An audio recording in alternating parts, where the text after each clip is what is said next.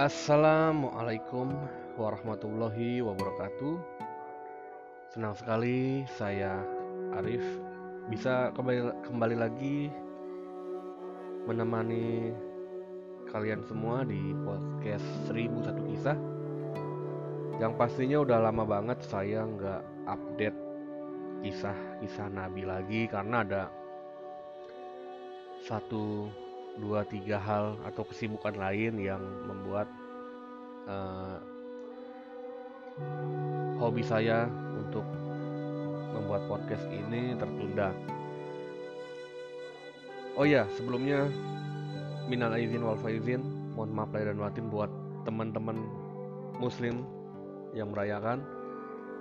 Semoga kesalahan saya membacakan podcast ini bisa dimaafkan oleh teman-teman semua. Tapi gimana teman-teman? Uh, lebaran tahun ini di saat pandemi ini kayaknya kurang kurang asik ya kalau menurut saya. Kurang greget gitu. Kita mau salaman aja kan jadi takut gitu. Ya pokoknya nggak seperti saat normal meriah banget gitu. Alhamdulillah semoga wabah COVID-19 ini segera berakhir, semua kembali kembali normal, keadaan juga normal, ekonomi membaik, ya kan? Soalnya dampaknya di ekonomi nih berasa banget. Sekalian curhat ya guys ya. Oke, udah banyak juga teman-teman yang DM ke IG-nya 1001 kisah yang nanyain kapan update-nya. Alhamdulillah udah saya jawab semuanya. Saya sudah janjikan akan update secepatnya dan ya alhamdulillah baru kali ini bisa update lagi. Di sekarang di episode ke-15 melanjutkan kisah-kisah Nabi. Kisah yang akan saya bacakan kali ini adalah kisah dari Nabi Syu'eb di episode 15 ini. Selamat mendengarkan dan enjoy.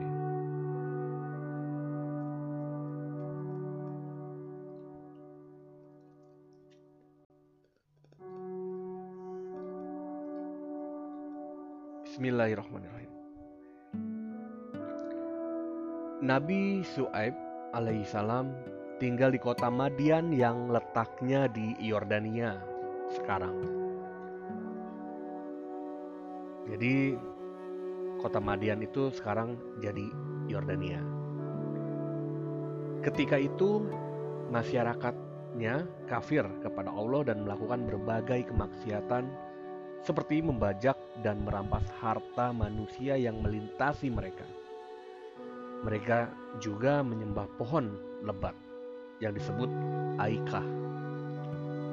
Jadi kaum di sana itu menyembah pohon lebat yang disebut Aikah. Nama pohonnya tuh Aikah. Mereka bermuamalah buruk dengan manusia, menipu dalam melakukan jual beli dan mengurangi takaran dan timbangan. Maka Allah mengutus kepada mereka seorang rasul dari kalangan mereka bernama Nabi Syu'eb alaihi salam Beliau mengajak mereka beribadah kepada Allah dan tidak berbuat syirik. Melarang mereka mengurangi takaran dan timbangan serta melarang melakukan pembajakan dan melarang berbuat buruk lainnya. Nabi Syu'eb alaihissalam berkata kepada mereka, Wahai kaumku, sembahlah Allah. Sekali-kali tidak ada Tuhan yang berhak disembah bagimu selain dia. Sesungguhnya telah datang kepadamu bukti yang nyata dari Tuhanmu.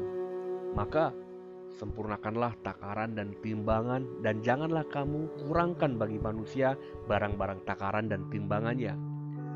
Dan janganlah kamu berbuat kerusakan di muka bumi setelah Allah memperbaikinya. Yang demikian itu lebih baik bagimu jika kamu betul-betul orang yang beriman. Dan Janganlah kamu duduk di setiap jalan dengan menakut-nakuti dan menghalang-halangi orang yang beriman dari jalan Allah dan menginginkan agar, agar jalan Allah itu menjadi bengkok.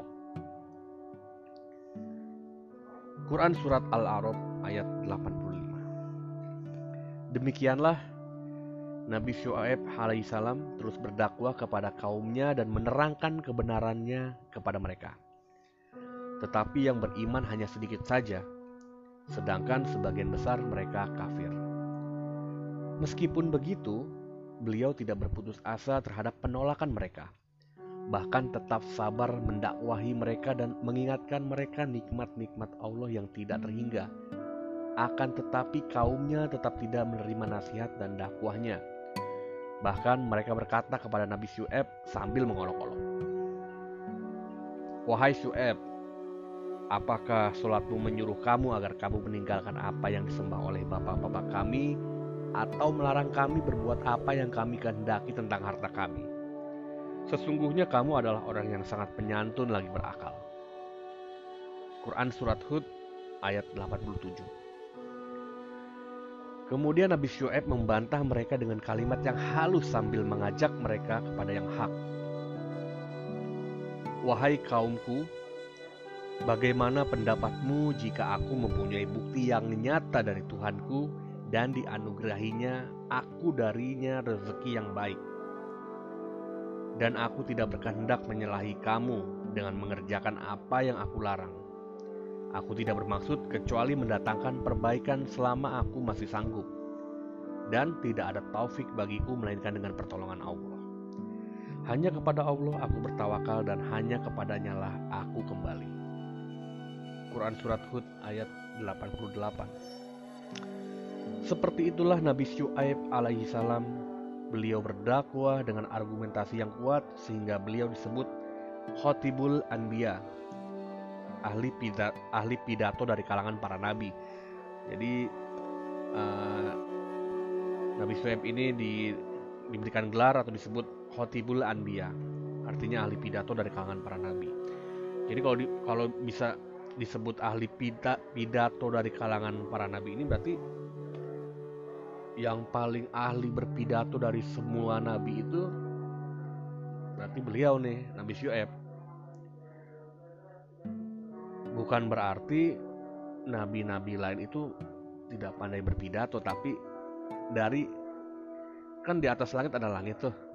Nabi yang lain juga oke bagus berpidatonya. Tapi pasti adalah salah satu yang paling ahli gitu mungkin ya. Oke lanjut ya. Selanjutnya beliau berkata kepada mereka menakut-nakuti mereka dengan azab Allah dan mengajak mereka kembali kepada Allah. Wahai kaumku, janganlah pertentangan antara aku dengan kamu menyebabkan kamu menjadi jahat hingga kamu ditimpa azab seperti yang menimpa kaum Nuh atau kaum Hud atau kaum Saleh. Sedang kaum Lut tidak pula jauh zaman dan tempatnya dari kamu. Dan mohonlah ampun kepada Tuhanmu, kemudian bertobatlah kepadanya. Sesungguhnya Tuhanku maha penyayang lagi maha pengasih. Quran Surat Hud ayat 89 sampai 90.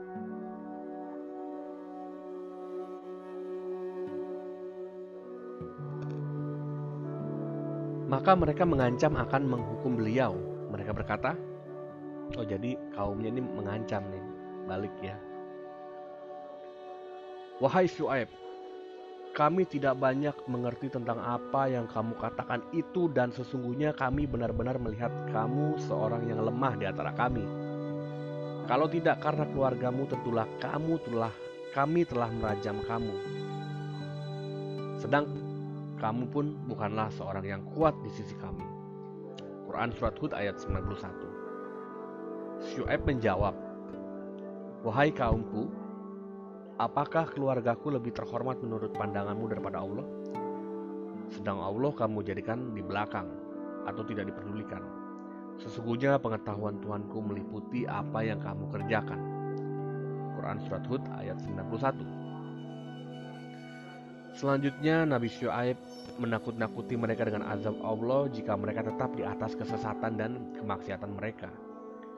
Tetapi kaumnya malah menjawab ancaman itu dengan mengancam beliau dan memberikan pilihan. Mengikuti agama mereka atau pergi meninggalkan kota mereka bersama orang-orang yang beriman yang mengikutinya. Namun Nabi Syuaib dan orang-orang yang beriman bersamanya tetap teguh di atas keimanan mereka dan menyerahkan urusan mereka kepada Allah. Maka kaumnya menuduh beliau sebagai pesihir dan pendusta.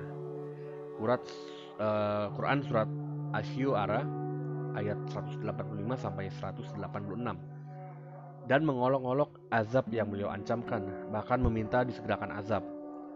Para pemuka mereka juga berkata kepada yang lain, Sesungguhnya jika kamu mengikuti Su'eb, tentu kamu menjadi orang-orang yang merugi. Quran Surat Al-A'raf ayat 90 Lalu ada lagi, hingga akhirnya Nabi Syu'eb alaihissalam berdoa kepada Tuhannya, Ya Tuhan kami, berilah keputusan antara kami dan kaum kami dan dengan hak. Dan engkaulah pemberi keputusan yang sebaik-baiknya. Quran Surat Al-A'raf ayat 89 Oh jadi sebentar ya guys ini jadi songong nih kaumnya sama seperti kaum kaum terdahulu kaum Nabi Lut kaum Nabi uh, Hud kaum Nabi Lut sorry kaum Nabi Nuh namanya kan Lut tuh kaumnya bukan kaum Nabi Lut nggak ada Nabi Lut maaf ya saking baru podcast lagi jadi agak belibet nih. Jadi ada kaum Nabi Nuh, Nabi Hud, Nabi uh, Hud. Tuh kaum-kaum itu kaum-kaum yang bocah-bocah puyeng semua tuh kaumnya tuh. Maksiat, nyembah berhala, segala macem. Ini juga Nabi Su'eb sama tantangannya. Saat di saat didakwahin bakal ada azab segala macem. Mereka nggak takut malah nantangin. Ya udah ajabnya cepetan deh. Mau pulang nih kali gitu ya kalau zaman sekarang. Ini kalau kalau lo masih nyembah berhala masih maksiat masih segala macam Allah bakal kasih azab padahal udah dibilangin. Dari zamannya kaum Nabi Syu'eb ke zamannya Nabi Nuh yang kaum Lut itu jaraknya nggak jauh maksudnya ibaratnya hitungan tahun kali ya atau ratusan. Jadi masih tak masih ada tuh sejarahnya di zaman Nabi Su'eb nggak jauh lah diceritain di Al-Quran. Harusnya mereka melihat tuh dari situ tuh. Tapi tetap kalau emang ada azab dari Allah dari Tuhan kamu ya Nabi Su'eb ya udah cepetan deh azabnya turunin. Gue mau lihat kayak gimana gitu. Azab ditantangin ya gokil kan? Buru-buru gitu ya mana pengen lihat gitu. Kalau lo beli mobil baru mana buruan mobil barunya gue pengen lihat itu enak gitu. Maksudnya mobilnya datang kita lihat wih mantep nih kita naikin. Nah kalau azab pas datang lu ke mana? Ini ada aja terus sama pemuka kaum Nabi Suhaib juga pemuka agamanya lah tokoh agamanya mereka dibilang Nabi Suhaib itu penyihir pendusta dan penyihir jadi nggak ada baik-baiknya tuh Nabi Su'aib di mata mereka. Oke lanjut ya. Tadi kan udah berdebat tuh antara kaum Nabi Nabi Su'aib sama Nabi Su'aib berdebat di kota Madian. Lalu maka Allah Subhanahu wa taala menyuruh Nabi Syuaib alaihissalam agar keluar dari kota itu bersama orang-orang yang beriman karena azab akan turun menimpa kaumnya. Selanjutnya Allah mengirimkan kepada mereka cuaca yang begitu panas yang membuat tanaman kering, sumur kering, dan susu hewan habis. Maka orang-orang pun keluar mencari kesejukan. Lalu mereka menemukan awan hitam yang sebelumnya mereka kira sebagai hujan dan rahmat, sehingga mereka berkumpul di bawahnya. Kemudian ditimpakan kepada mereka bunga api yang membakar dan api yang bergejolak sehingga membakar mereka semua. Bumi pun berguncang dan mereka ditimpa suara yang mengguntur yang mencabut nyawa mereka sehingga mereka menjadi jasad-jasad yang mati berkelimpangan. Setelah kejadian itu, Nabi Syuaib meninggalkan mereka sambil berkata, Wahai kaumku, sesungguhnya aku telah menyampaikan kepadamu amanat-amanat Tuhanku dan aku telah memberi nasihat kepadamu maka bagaimana aku akan bersedih hati terhadap orang-orang yang kafir? Demikianlah Allah Subhanahu wa taala mengirimkan kepada mereka berbagai bentuk azab dan musibah karena sifat dan perbuatan mereka yang buruk. Allah timpakan kepada mereka gempa bumi sebagai balasan karena mereka mengancam akan mengusir Nabi Syuaib dan para pengikutnya. Quran surat, surat Al-A'raf ayat 91. Dia juga menimpakan suara yang mengguntur sebagai balasan atas olok-olokan mereka kepada nabi mereka. Quran surat Hud ayat 87. Dan dia juga menimpakan kepada mereka naungan awan yang daripadanya keluar bunga api sebagai jawaban atas permintaan mereka untuk ditimpakan azab berupa gumpalan dari langit. Quran surat Asi Asyuara uh, ayat 187 sampai 188.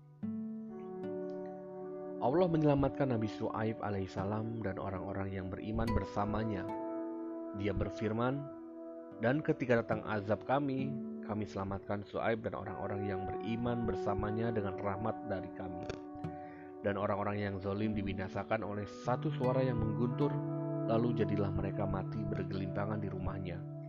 Seolah-olah mereka belum pernah berdiam di tempat itu. Ingatlah kebinasaanlah bagi penduduk Madian sebagai mana kaum Samud telah binasa. Quran surat Hud ayat 94 sampai dengan 95. Baik.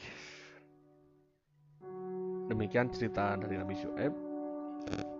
Saya juga sudah cari kisahnya memang tidak detail perjalanannya. Ini hanya hanya ceritanya yang diambil dari Al-Quran tapi kan semoga kita nyampe gitu poinnya dari mulai dia kaumnya apa. Kaumnya Nabi Suhaib ini yang paling yang paling kelihatan yang berbeda dari kaum lain adalah curang. Curang masalah timbangan. Itu yang mencolok. Kalau misalkan dia membajak orang menakut-nakuti nodong kan udah ada tuh di kaum kaum sebelumnya. Tapi yang ada yang baru lagi adalah curang. Curang curang curang curang. Makanya jangan curang. Jadi zaman dulu juga ada tuh takaran curang misalkan. Kalau teman-teman ingat film G30 SPKI itu yang sering diputar setiap tahun pas awal-awal main kan ada tuh orang lagi ngantri beras. Nah timbangan yang besi tuh yang timbangan jadul digencet pakai kayak pakai besi biar timbangannya disakannya udah berat. Ya pokoknya apa pun itulah curang. Nggak boleh kalau mungkin di era modern ini curangnya mungkin lebih ke mengambil uang rakyat ya kan? Project-project gitu. Sumbangan-sumbangan misalkan diambil. Korupsi itu jatuhnya curang juga. Nah kalau nyari untung sama curang sama nggak ya? beda dong ya kalau nyari untung ya. Misalnya kita beli barang 50 ribu dijual 55 ribu. Keuntungan namanya kalau beli barang 5 yang kalau beli barang 50 ribu dijual 55 ribu itu namanya keuntungan. Tapi kalau beli barang 50 minta nulis bonnya cepet ke bos nah itu yang curang tuh. Itu bahaya juga. Karena kan curang bukan timbangan doang nih banyak nih kalau sekarang nih. Konteks curang itu banyak. Buat gamers nih main game lu pakai cheat gitu curang temen-temennya yang lain pelornya 50 lu pakai infinity emo ya? Jadi nggak habis habis pelornya curang berarti. Yang lain kehabisan pelor lu kagak habis habis ya menang lah lu. Lu yang curang cheat ya. Kalau di game tuh cheat curang namanya. Nggak boleh tuh di dunia game kita ah have fun nih main gitu kan. Ternyata nggak habis habis pelornya nembak terus ya kan tuh apalagi di Mobile Legend tuh itu yang yang yang ngetopnya lah ya MOBA itu. Yang curang banyak tuh. Banyak tuh yang curang tuh itu itu suruh ceritain kisahnya Nabi Sueb tuh sama player player player curang tuh. Ah, gempa gempa lu rumahnya doang. Pokoknya intinya poin di sini adalah jangan curang ya teman-teman. Sebisa mungkin yang dulunya pernah curang atau sekarang masih curang ya cobalah dikit-dikit dikurangin curangnya curang sama cuan sama gak nih kira-kira nih? Pokoknya gitu deh.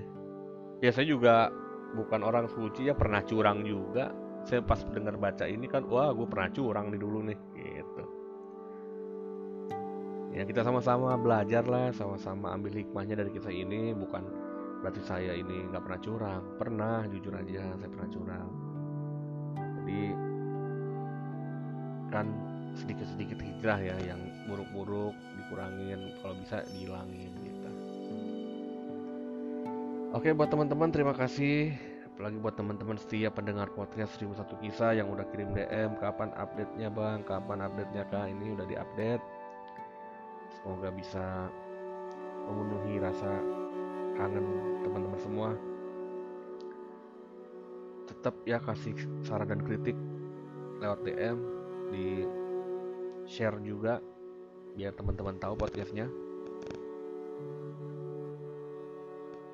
Dan tetap jaga kesehatan di tengah pandemi ini. Ikutin terus protokol kesehatannya seperti pakai masker jaga jarak cuci tangan mandi ya. Makan tuh jangan lupa tuh. Tetap kita harus makan juga. Semoga ada hikmahnya memang ini campur-campur. Karena saya kan dari awal juga bilang saya bukan ustadz. Jadi ya baca podcastnya ya sambil cerita begini gitu. Pasti ada aja yang diomongin. Oke. Saya pamit undur diri dulu. Sampai ketemu lagi di episode selanjutnya Assalamualaikum warahmatullahi wabarakatuh.